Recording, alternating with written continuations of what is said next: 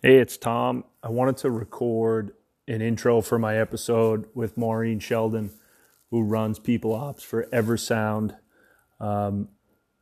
There's a couple of bad audio spots in here, and I wish I was a little more clever with the editing tool that's built into this app, but I'd rather just publish this thing. Maureen is so sharp, and I really enjoyed talking to her about a bunch of things, but I think there's real gold to be mined here when she talks about recruiting and being intentional about onboarding people. So if you are working for a 20-person startup, thinking about how to recruit, how to onboard, and how to be intentional about culture, I think you can't miss with listening to Maureen's take on all that stuff. So again, sorry about the audio, but I think it's worth fighting through the couple of shitty parts to hear what Maureen has to say. So I hope you enjoy.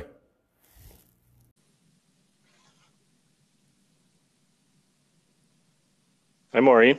Good morning. How are you? I'm doing great. How you doing? I'm good. Thanks for doing this. Yeah, of course. I'm excited. Do you want to take a minute to introduce yourself? Sure. Just kind of go back with what I'm doing now and all that, or?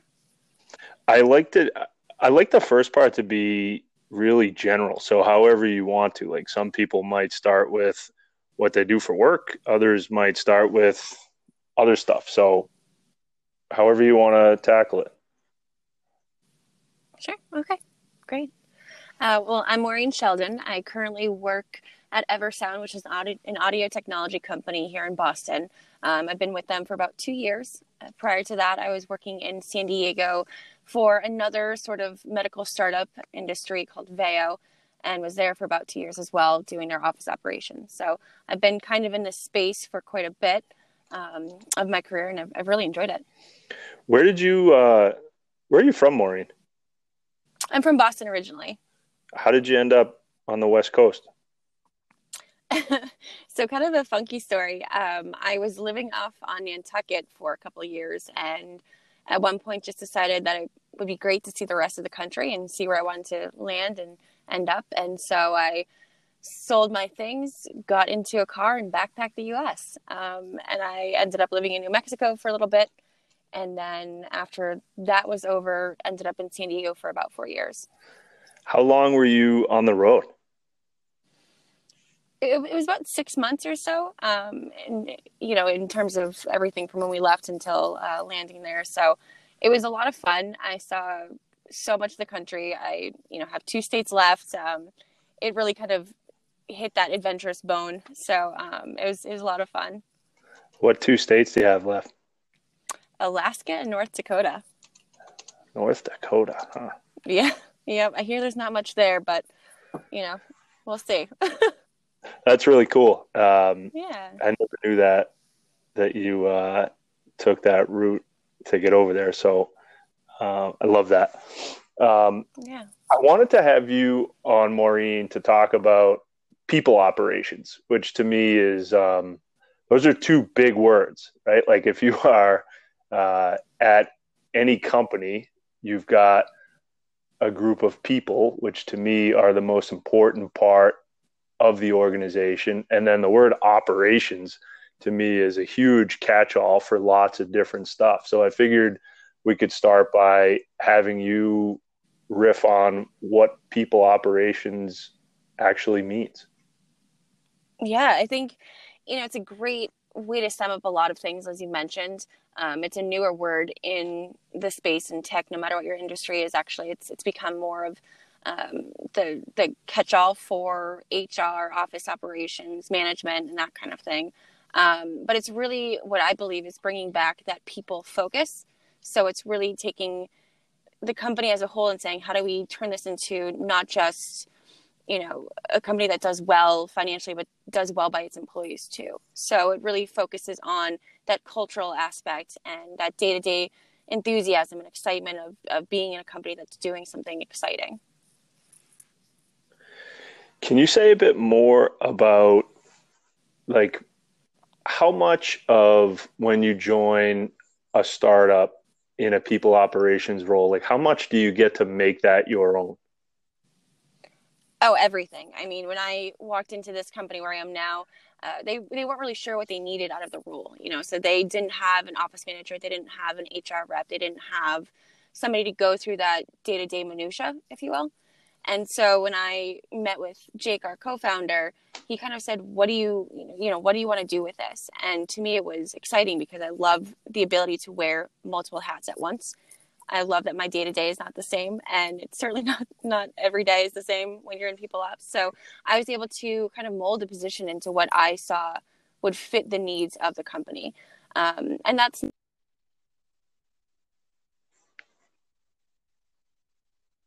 what I'm in. We currently have about 17 employees. I have my 18th starting on Wednesday. And with this small amount of people, you're really able to kind of get down to what is needed every single day for everybody. So I was able to create, you know, the recruiting efforts, the onboarding, the offboarding, the cultural excitement. And that's been a lot of fun for me. It's been quite a challenge, and I'm sure it'll be more as we grow. But having that and being able to start and create that foundation is really, really exciting. Can we pick a couple of those things and go a little bit deeper? So two things that you said that I'm really curious about are culture and recruiting. Mm-hmm. Maybe whichever one you want to start with first, but can you give me a little bit of detail on how you think about either one of those and what you've done with it at EverSound? Absolutely. So with the recruiting efforts, you know, that wasn't initially part of what we agreed that my position would be. So that kind of came in, you know, within the first 5 or 6 months of me working here. But there was no, you know, real backbone to what that was supposed to look like. And so one of the things you mentioned was the tools and trades or tricks of the trade. And so I had a lot of research, the best platforms, what worked for me, what worked for our size. And I found that Lever is a really interesting tool. It allows to, you know, work with your website and have everything kind of come to you in this one big platform. But my recruiting efforts, especially with where we are in our industry, is we look for people first. We look for people who are not only excited about being in the senior living industry, but people who are actually generally interested in bettering the lives of those humans that we serve. So it's really important for us, and we're looking to understand who these candidates are before they even get to, you know, their skill set. So what I like to do, and I do this with every position that we're hiring for, whether it is entry level or VP or above, what I like to do is have a quick 20-minute conversation, just get to know who they are. You know, what do you like? What do you dislike? Where are you in your life right now? What's something that excites you? And what can you bring with that excitement to our company? And why do you want to be here? And I found that it's really helped us create this genuine, you know, kind of department by department. It's created this excitement for what we're doing. And we bring in these people who actually day to day feel like they're doing something good, and they know they're doing something good and they're happy about it. So when I recruit for, like I said, any position, we look at the people first. And I think that's another big part of why I love what I do. And I love people operations because I get to meet all these incredible people from all different walks of life who really believe in what they're doing day to day. Do you always do that first call? I do, yes. What are you listening for in that call that makes somebody a good candidate for EverSound? It probably sounds really funny to say this, but I like to see if we can get along. I like to think that I have, you know, a good kind of test when it comes to meeting genuine people. And so if I can tell that somebody's really excited about a project they've worked on or something within their life, then they seem like a good person. And that's exactly what we need on our team. So I've gone on calls that I say I'll be 20 minutes and they turn out being 45. And I just can't get off the phone because this person is so exciting. And those people tend to end up working for us. So, but I love doing the first call because I think, you know, interviews can be a little uncomfortable, and I like to make them not uncomfortable. I like to make them more of a conversation. And it's really helped me weed out people who are not going to do well here or not going to fit in the way that would make them comfortable too. What types of things do you hear that get somebody put in the bucket of maybe not the right candidate? Oh, that's tricky. People who don't seem as though they understand the background of our industry or understand why we think it's important to do this. We work in a very interesting niche right now. The senior living space in general is booming. However, what we do specifically is so tailored that it really does, you do have to have some sort of empathy towards either the population or the industry itself. And that's a very easy tell. You know, a lot of people will come in and say something like, oh yeah, I have a grandmother who is hard of hearing, but they won't elaborate, or they'll just try to get it in there to seem like they're working for the position. But you can tell when somebody's really genuinely excited about not only bringing technology to a community, but also what we're doing and kind of putting that excitement towards it. Yeah. I mean, what you guys do from an outsider's perspective, like there's really like a deep human emotional thing that even in audio, I'm sure like on just a phone call comes through. Like it's hard to think about senior living and family members who have gotten old and think about how like their experience could have been improved. My guess is that you hear some pretty deep stories. Yeah, we absolutely do. And, I love to tell this story whenever I do have an interview, because I mostly work on the business and with my employees. I'm never really in the field. But I was very lucky to have the chance to go and see our technology in action about a year ago. And, I get chills whenever I say it, but we walked into this community with over 100 older adults who were not talking. They weren't looking at each other. There was no, it didn't seem like they understood why they were there, what they wanted to do. And we put these headphones on them and the lights turned on. And it was incredible to see, because I thoroughly believed in what we were doing for the communities, but seeing in person is something else. And, we've had all these family members call in and say, thank you so much. I was able to talk to my mom, or I was able to, do this, or they listened to their favorite song and they were just beaming all day. So it really is, it's fun to see technology bring that excitement back into these older adults, but it's also great to be a part of it. We like to say that we do well by doing good. And I think that speaks volumes for what we're bringing to seniors. Yeah, that's really cool. I'm probably going to get stuck on hiring here, because it's really fine. Interesting to me. And I think it's really freaking hard to do well. It is. Yeah. Yeah. So what, tell me about the rest of the process and how you built that. Yeah. So what I essentially did was I took a step back and said, how would I want to be a candidate this day and age? What would I want to go through? What hoops do I want to jump through? What's important to me? Because, when I left San Diego, unfortunately, my previous company went through kind of a restructuring. And so I lost my job, and that was scary. That's a really scary thing to have something come out from under you. And so I went through, I have to say, probably 50, 60 applications, and I would hear maybe a call back from 10%. And to me, that just wasn't right. It was hard to understand, okay, well, what am I doing wrong, or what do I need to do, or where should I go?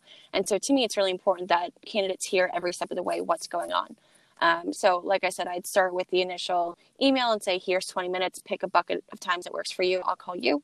After the end of the call, I'd say, this is great. I'm going to, show your resume to the next person in the round. We'll discuss, and I'll let you know by tomorrow where we're going. And that way they know what's happening. They understand where they're going each step of the way. Right. And another important thing to me is how quickly I can get back to them. So at any one time, I'm hiring for 2 to 5 positions. And that's a lot of people to manage and juggle. But it's also a lot of different rounds that they go through. So it's the initial contact with me. Then it's a 30-minute phone conversation with whoever would be hiring them. After that, it would go towards our senior management. So it would be either a co-founder, a CEO, or somebody else that they'd be directly working with, because I want to get everybody's take on them and whether or not they'd work well and kind of be able to collaborate with different departments. As I mentioned, we're a very small team, so we all work very closely together on a daily basis. So it's really important to me that they have, all those different eyes and ears on them. And then finally, the final round, we have this person come in person. They either put together a presentation that I basically give them a deck that I've done prior. And that gives them more information about the company, about the position, where they would be in that role and how they would go about it. And they kind of sell themselves to us. The presentation itself usually lasts about 30, 45 minutes. And then they have, quick one-on-ones with people that they've spoken with on the phone and maybe another member of the team or two. And by the end, we really know, okay, is this person, do they want the position? Will they do well in the position? But are they somebody who is going to be able to be here and be happy with their job too? So we try to make this as painless as possible. I like to have it be a 2-week turnaround time, and it's really worked out. So I've been very lucky in kind of recruiting, I think at this point, 9 to 10 members of the team who've been fantastic, and they have, they've really hit the ground running here. So it seems to be a process that works. I've gotten a lot of feedback from candidates I've talked to, even those who don't continue on. They've emailed and said, thank you for the transparency. Thank you for, letting me know what's going on at each step. And I like to leave it with a good taste, if that makes sense. Yeah, it does. How do you deliver bad news to people? It's never fun. I'll tell you that much, but depending on where they are in the round, if they've gotten all the way to the third kind of round, speaking with the CEO or the co-founder, I will call and let them know that we're not going forward. If it's lower in the round, I'll send an email, and it's always, I let them know why we're not going forward with them. I wish them luck, and then I go from there. I think it's important that they understand, or at least they have an understanding of why we're going with somebody else, or, why we pivoted a different way. And that seemed to be helpful too. So like I said, when I'd been interviewing for positions, it was always good to know what it was that I wasn't able to provide or where I should look next. And I think it's like I said, it brings back that human portion of the job back. I think that's a big deal. I mean, I've gotten to close to the end of hiring processes, in-person stuff, and have had people just ghost me. Yep. Which I agree with you is kind of crazy. There's no human consideration in a process like that. So I love the way that you think about it. Is there, go ahead. No, go ahead. I wanted to shift slightly. Maybe this will be a decent transition, or maybe not, but so we have hiring, and then we have, getting somebody up to speed. So maybe we could do a second there and then try to transition into how you think about culture. Sure. Yeah. So with onboarding, it was just like recruiting. There was, the fun thing about being a part of a startup is that everything is kind of not up in the air. I shouldn't say that. It's you kind of go in there and go, okay, what are we doing now? And it's, to me, that's exciting. I love having to put the puzzle pieces together myself, but I can understand the frustration of somebody who's not really inclined to do that. So with recruiting, I put together an onboarding process. So no matter the position, what I do, and I'll just kind of talk about this a little bit, especially because I have somebody starting this week. What I like to do is, about a week or two before they start, we send a gift of brownies. So we send these like delicious brownies. They're fantastic. And just say, we're so excited to have you. Can't wait to see you, whatever this date is. And then about the Friday before they start, I send a first day email saying, we're really excited to kick off this with you. This is what I need from you to bring. I give them the I-9 form. I tell them what their first day is going to look like. I give them a whole snapshot of the entire day so they know what they're, getting into. I tell them what they need to bring, what they don't need to bring. We have a first day, what we like to do, again, small team, we have a welcome breakfast. So the first thing they do when they come in is we all sit down, the whole team together, and we just go like a round robin style of who are you, what's your position, what's, one crazy thing that we should know about you. And we get to know each other in that way. And we spend an hour eating together, getting to know each other. And by the end, it just, I feel like they get more immersed into who we are. But the other thing I like to do is have everything set up. So I purchase their laptop prior. I get everything they need on it. So their email set up, their calendar for the first week is completely done by me and whoever the department head is, who make sure they have everything that they need.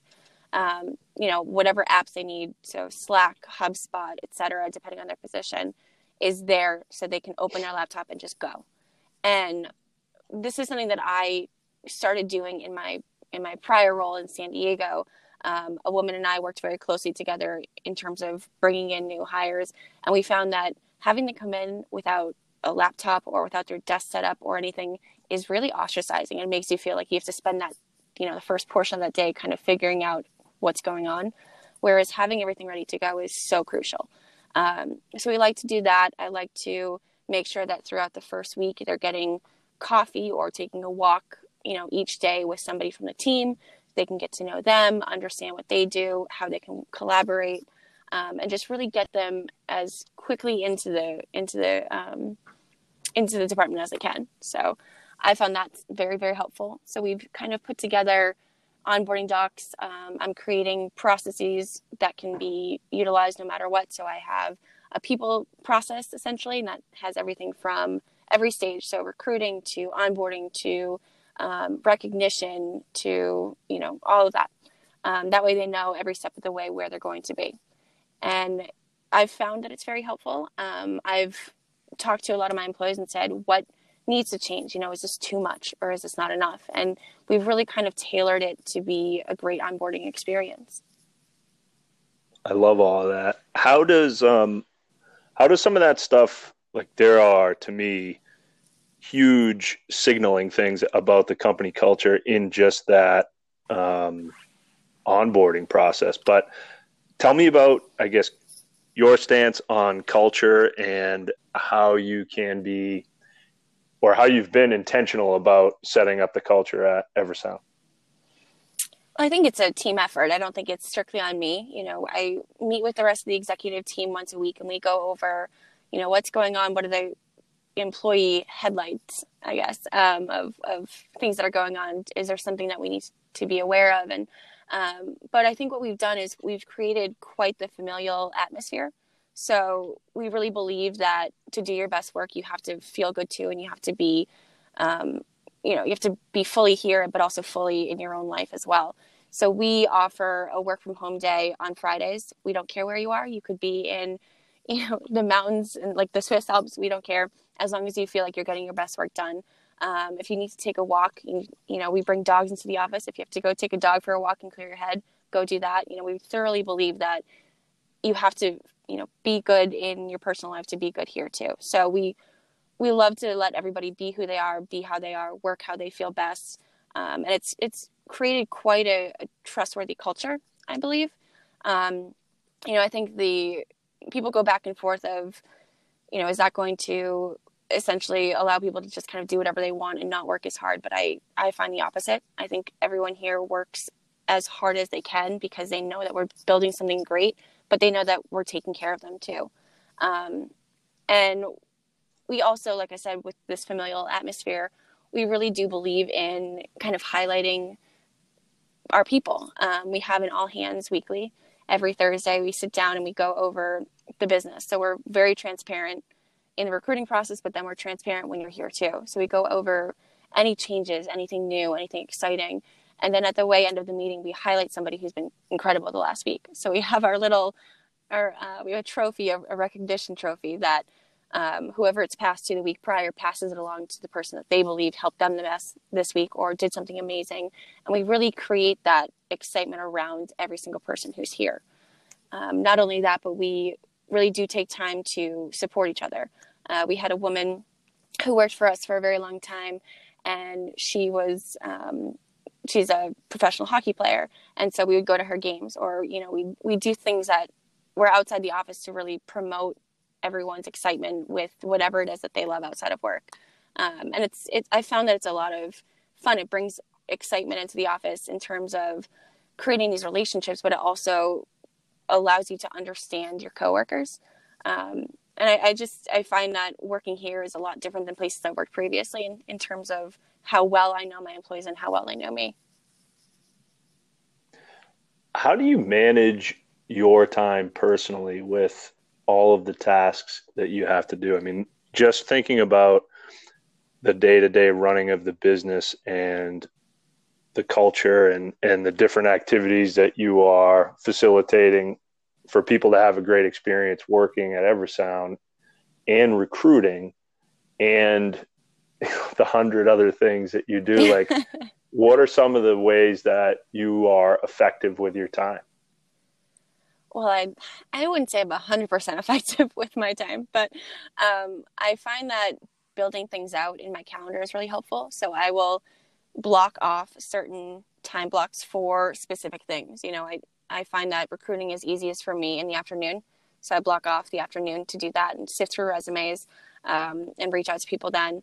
I like to build my phone conversations and interviews in the morning.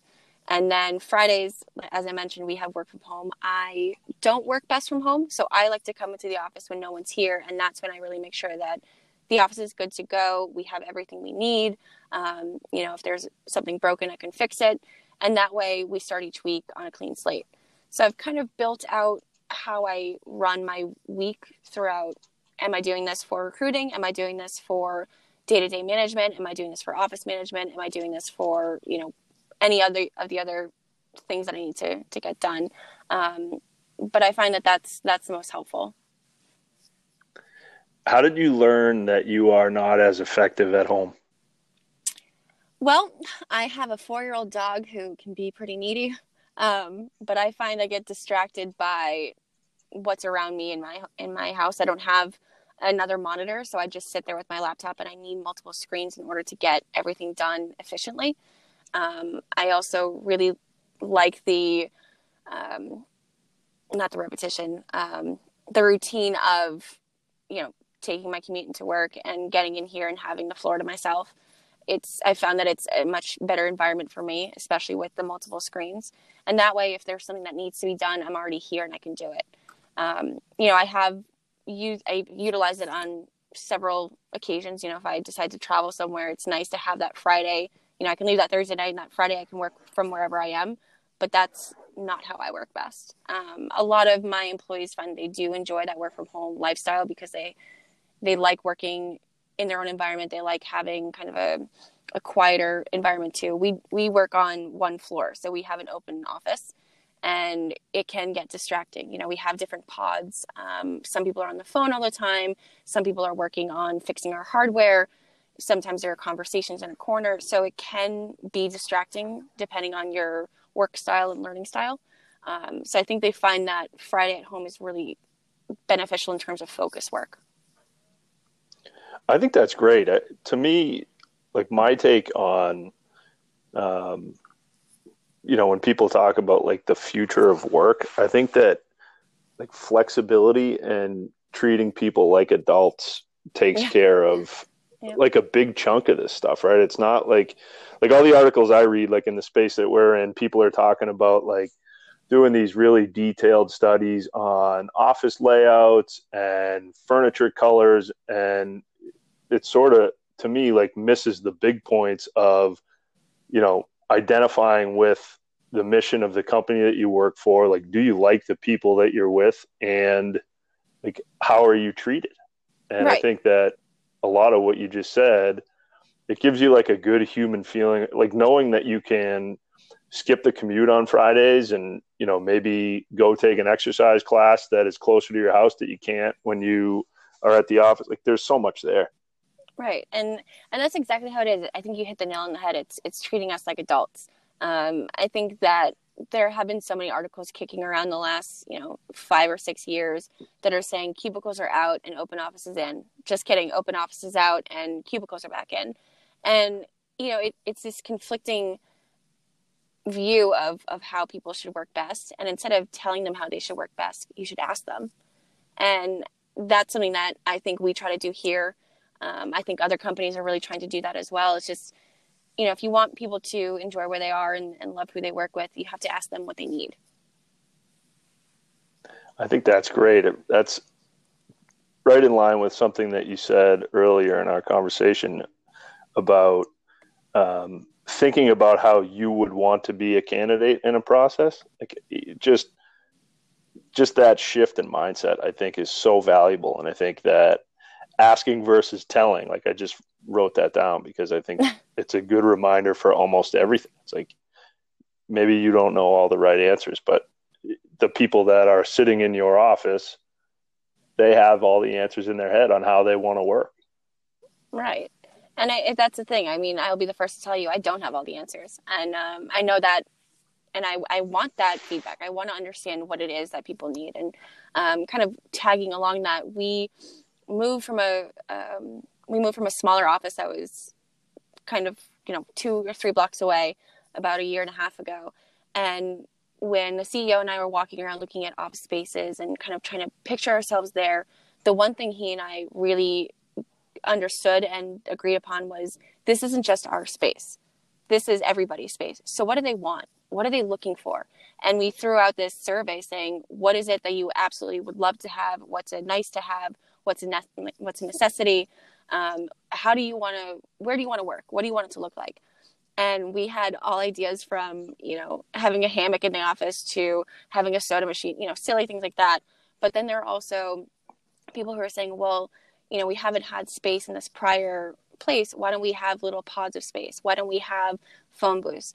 It would be great to have a plant wall. It would be so nice to walk in and see something green and see something, with life. And so we really took that into account and skewed the budget that way and looked at things that way. And we built something that had a piece of what everybody wanted in it. And it's become a really good environment. We're constantly adding little things to it. I've just added our core values on the wall. We had our holiday party and I had the picture of all of us blown up and put on that wall as well. But little things like that, where you walk in and you just feel like this isn't just your typical gray and white and black chaired office. This is something that has life into it. I love that. How do you, when you put a survey out like that, how do you filter what comes back? The hammock thing might be fine, but maybe we don't have room for it. How do you decide what are things that you're going to take action on? I look at the functionality, so instead of the hammock, which there wasn't a realistic way to do that with the stability in here. So we did these massive bean bags instead, and they get utilized constantly. But just taking whatever the suggestion is and saying, is that realistic? And if not, is there something that's similar to it that's realistic? And kind of going from there. And again, you and I have talked about opening offices and how these kind of things go about. And so I would look at everything compared to my budget and say, is this something that we need to have, or should we utilize that money for something a little bit different or better or whatever it is? But again, it's just coming down to the functionality of it. I think a lot of people make mistakes in trying to assume what the best workplace should look like when you look inside the actual office. What should it look like? What's the aesthetic? Whereas to me, what works for me might not work for somebody else. I'm staring out at my floor right now, and we went out and bought these, they're supposed to be sound buffer kind of partitions. And I am one of 4 people that uses them. So, why would we buy 25 of these if only a couple of us want them? So having that survey and saying, okay, how do you work best? What is helpful for you? Really allows you to cater everything to what people need. And I don't think that's realistic in every company. I think, we're very lucky that we're small, so we can do kind of those one-off things. But I still think it's important to understand what is it that the majority need. I agree. I guess slight transition. What is the hardest part of your job? Honestly, it's that I'm just one person. I think there's a lot that can kind of be given out to others, but it's very difficult to do so. With even companies prior, having one person who's running multiple things can be a time suck. It can be very difficult, and it can really kind of pull you in a couple different directions. So for me, it's figuring out what needs my attention and my focus most and doing it that way. Right now, I'm really focusing on the recruiting aspect. So a lot of my week and day to day is going to be focusing on that. When that happens, sometimes the office management portion kind of falls to the side. And you know, I think everyone is understanding of that. So I try to be better about that too. But I think it's just, you know, sometimes needing a little bit more help or needing a little bit more hands-on. And I'm lucky enough to have coworkers who are always willing to jump in and help with things. So, you know, sometimes I can say, oh, so-and-so, can you go do this? Or can you grab this? Or can you see if we're out of something? And they let me know, and then I can take it from there. But I would say it's trying to juggle all of it at once and still stay afloat, if that makes sense. Yeah, it definitely does. Other than Lever, which you mentioned as being, I guess the way that I heard it, as sort of your platform for recruiting, like does a lot of different things. What else do you use every day that is critical to somebody in your position? So we also have a software called Teamphoria. It's a review. Teamphoria, yep. Okay. It's kind of like a pulse check on the organization. So literally every day it'll send out a, you know, how is your day kind of thing, and you can click a smiley face that says like either it was great or it was terrible, and then discuss why. But it kind of keeps a finger on the pulse of how your organization's feeling. We do our shout outs through there. So the shout outs tailor in with Slack. And if somebody's done something amazing, we shout them out, and then everyone kind of knows and recognizes them.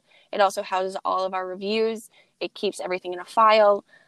So I have, you know, review periods and documentation on each of my employees, and basically continuing to see how they're doing. Are they hitting their goals? Are they feeling good about what they're doing? Are they still, you know, happy with where they work? But it really allows me to have kind of an eagle-eyed view of the day-to-day of my employees. I love that. I think a lot of people use, you know, they've used Reflective and a couple other things, but I find with the small team, my Teamphoria really helps.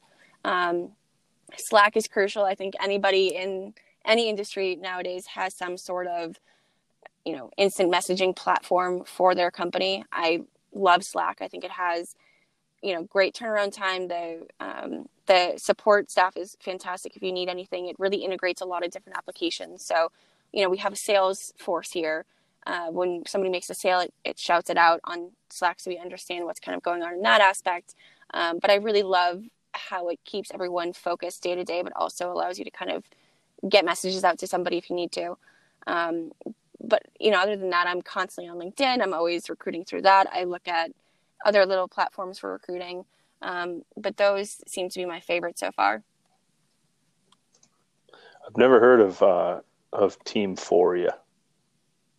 Yeah, I found it about 1.5 years ago, and it's great. You know, it has all these dashboards, and you can actually mirror it to a screen in your office. So you'll do a rotation of shout outs and recognition and, you know, our core values and little quotes throughout the day.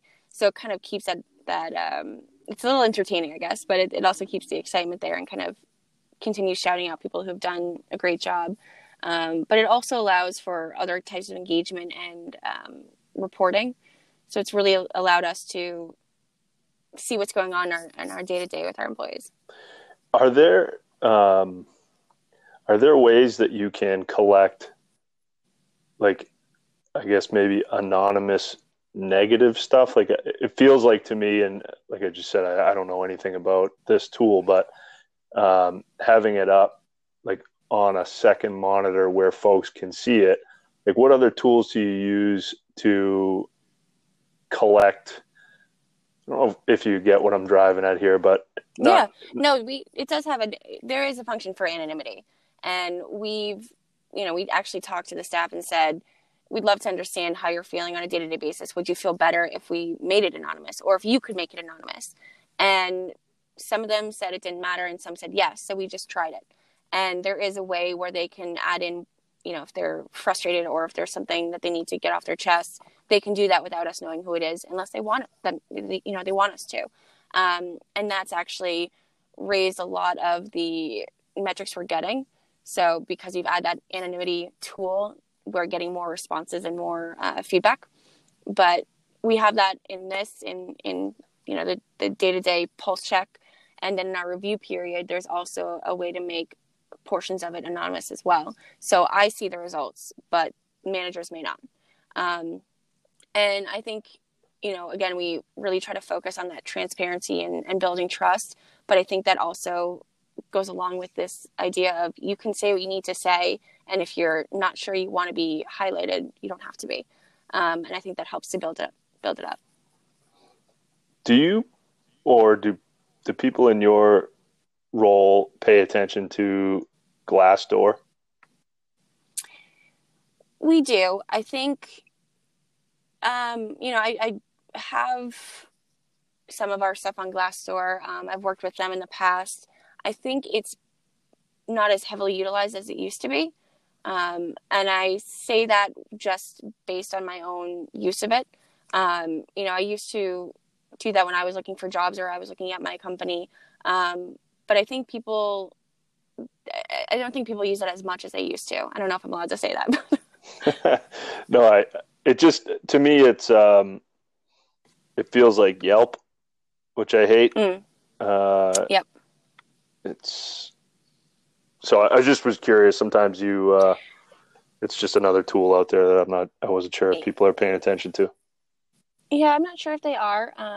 You know, I just like Yelp. I kind of take things with a grain of salt. If they're said in, you know, a derogatory way or whatever, I kind of just think, okay, maybe this wasn't that employee's best day, or you know, maybe they were laid off or whatever. But I think it does have some good tools in it. I love the salary check. I love the job check function of it.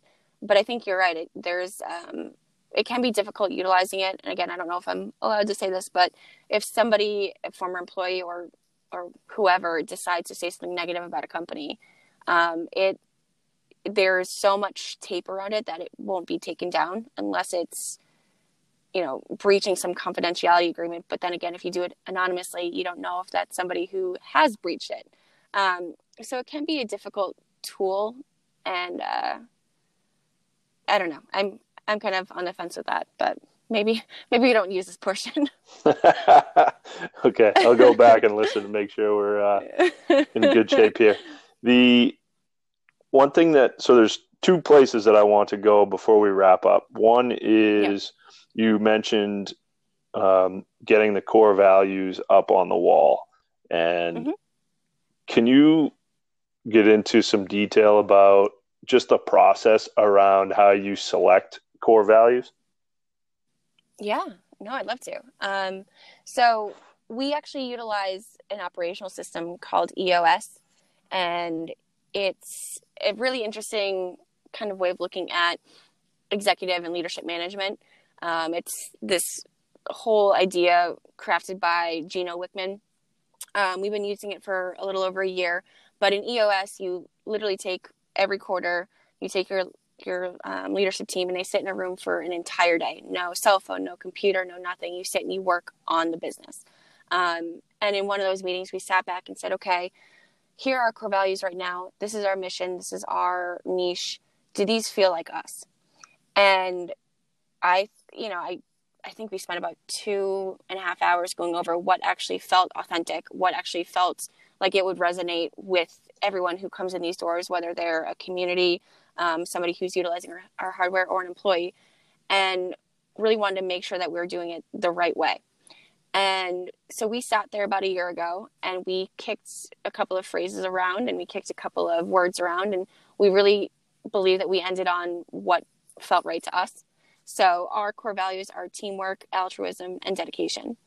And a lot of people, you know, they like those hard and fast words that are exciting and kind of in your face and buzzwords. But to us, those felt the most authentic because everything we do gravitates around those three words. You know, we have to have people who are dedicated to not only our communities that we serve, but the people who are within those communities. Having an altruistic view is intrinsic to what we're doing because it's so important to not only have that empathy for, but also understanding of what we're doing. And teamwork goes in any way, shape, and form. You know, it's teamwork between myself and coworkers, or coworkers together, or teamwork with communities to help them have an easier time utilizing our system. So we really sat there with those three words and felt that they were what we were trying to establish. But I think, you know, a lot of companies, they go around and they say, okay, this is who we are, this is what we do, what sounds like that, and then they just throw those phrases up there.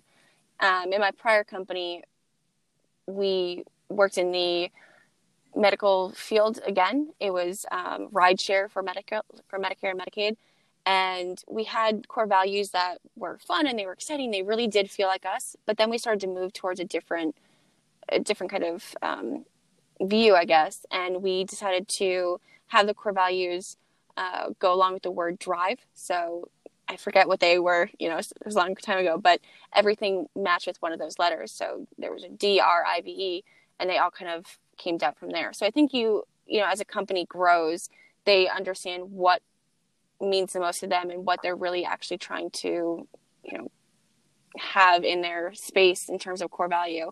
And it has to be realistic. It has to be something that people can actually understand and feel for.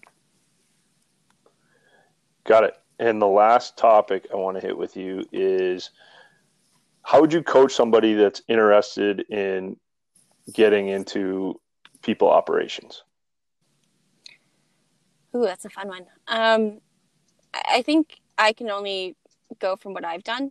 I started as an executive assistant somewhere, and then I went to that in a law. I was an executive assistant for a law firm, and I love that. I love that I had my hands in helping with processes and helping keep order. But then I realized I wanted more than just being somebody else's assistant, and I wanted to have more of a say. From there, I went into that office operations, and I really learned the ins and outs of running a day-to-day, of understanding the maintenance that comes along with having a space. So I learned more about the overall day-to-day in terms of that.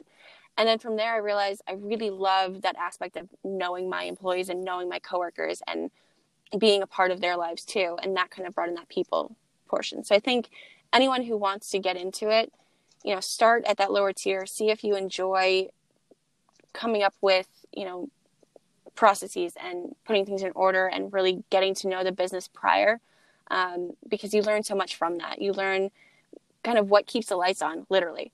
What happens if something fails. You have to be that person to go to. So you really want to make sure you enjoy being that go-to person, because you wear in this operation, in this kind of industry, you wear a lot of hats on a daily basis, and you have to be ready for that. Would you know pretty quickly in like having a 5-minute conversation with somebody that they'd either be good or not good at people ops? I think so. I think, yeah, I do. It seems like there is like flexibility. It almost doesn't feel like a strong enough word. It's like being able to shift gears and do 6 or 8 different things in one day. But it feels like a hard job. And one thing that like jumped into my mind as you were going through some of this stuff is like, do you think that there are some companies that place people in this role and like put people in a bad position with like crazy expectations? To think that one person is going to recruit and develop culture and do payroll and run the office, like it feels like you could be put in a tough spot. Yeah, and I think as companies get bigger, that's why they are able to have specialists. So in my current position, I work hands in hand with our controller, so she takes care of all of the financial aspects. She does the healthcare, she does the payroll. I do not.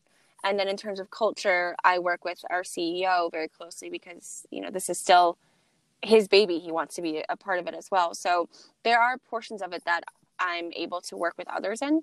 And I think the bigger your company gets, that's where you're able to kind of cut out those positions and say, well, we need somebody who is just a benefit generalist. We need somebody who's just going to work on our payroll.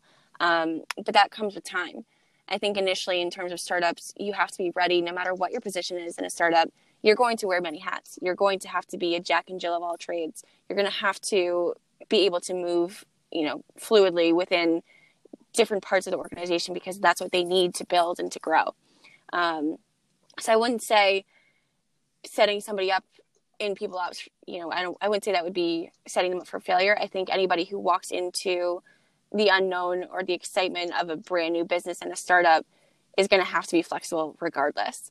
But I think people ops, because it has its hands in so many things, you have to be more so, if that makes sense.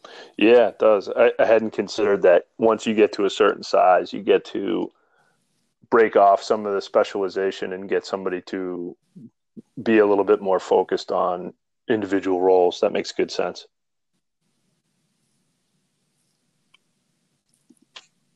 Oh, I think I lost you for a second. Can you hear me?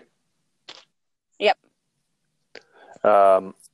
Last question is the is not work related, but you mentioned like the trip that you took where you ended up in San Diego. You mentioned the word adventure. Mm-hmm. How do you like find some of that adventure today? Like, are you still traveling quite a bit? Like, what are you up to outside of work? Yeah, no, I do as much as I can. You know, I'm very fortunate where I have a dog. So I don't really have to worry too much about other things, but I travel as much as humanly possible. This past year I did 4 states, and then I did Ireland and Portugal. This current year I'm focusing on doing a trip to Germany, Switzerland, and Austria. But I just love new things. I love meeting new people and seeing new experiences and understanding cultures. So anything I can get my hands on, I constantly look at flights and find things that are inexpensive and just go for it. And I have a really fun group of friends who, at the drop of the hat, they're ready to go too. So anything I can do to meet new people and do new things, I'm in. So that's awesome. Yeah. We're at 50 minutes. Is there anything that you want to chat that I missed? Anything that you want to put in? I mean, I think you hit a lot of it on the head. People ops in general, I mean, I think anyone you ask who's in the industry is going to have a different understanding and representation of what they do, right? But I thoroughly enjoy my job. I mean, I get to do a multitude of things on a daily basis, which is interesting and fun for me, but it also allows me to understand what it is I really want to focus on. And I find that at the end of the day, I just love working with people. I love my employees. I love knowing who they are and getting to bring new people in who are great. And I found that might be my kind of niche and my calling in this industry is really understanding who people are. But I think anyone you ask, you have to be person-centered first before you can get into this. You have to really enjoy that day-to-day and that understanding of those you work with. And, I think it's a really interesting thing that you wanted to even discuss what people ops does. And I think a lot of people hear the word HR and they immediately cringe. They think of The Office and think of Toby, but, it's so much more than that. It's a lot of excitement. It's a lot of fun. And it can be challenging, but I think the challenging parts make it worth it. Awesome. Well, thanks for doing this, Maureen. If people want to learn more about you or EverSound, where should they go? They're welcome to either find me on LinkedIn.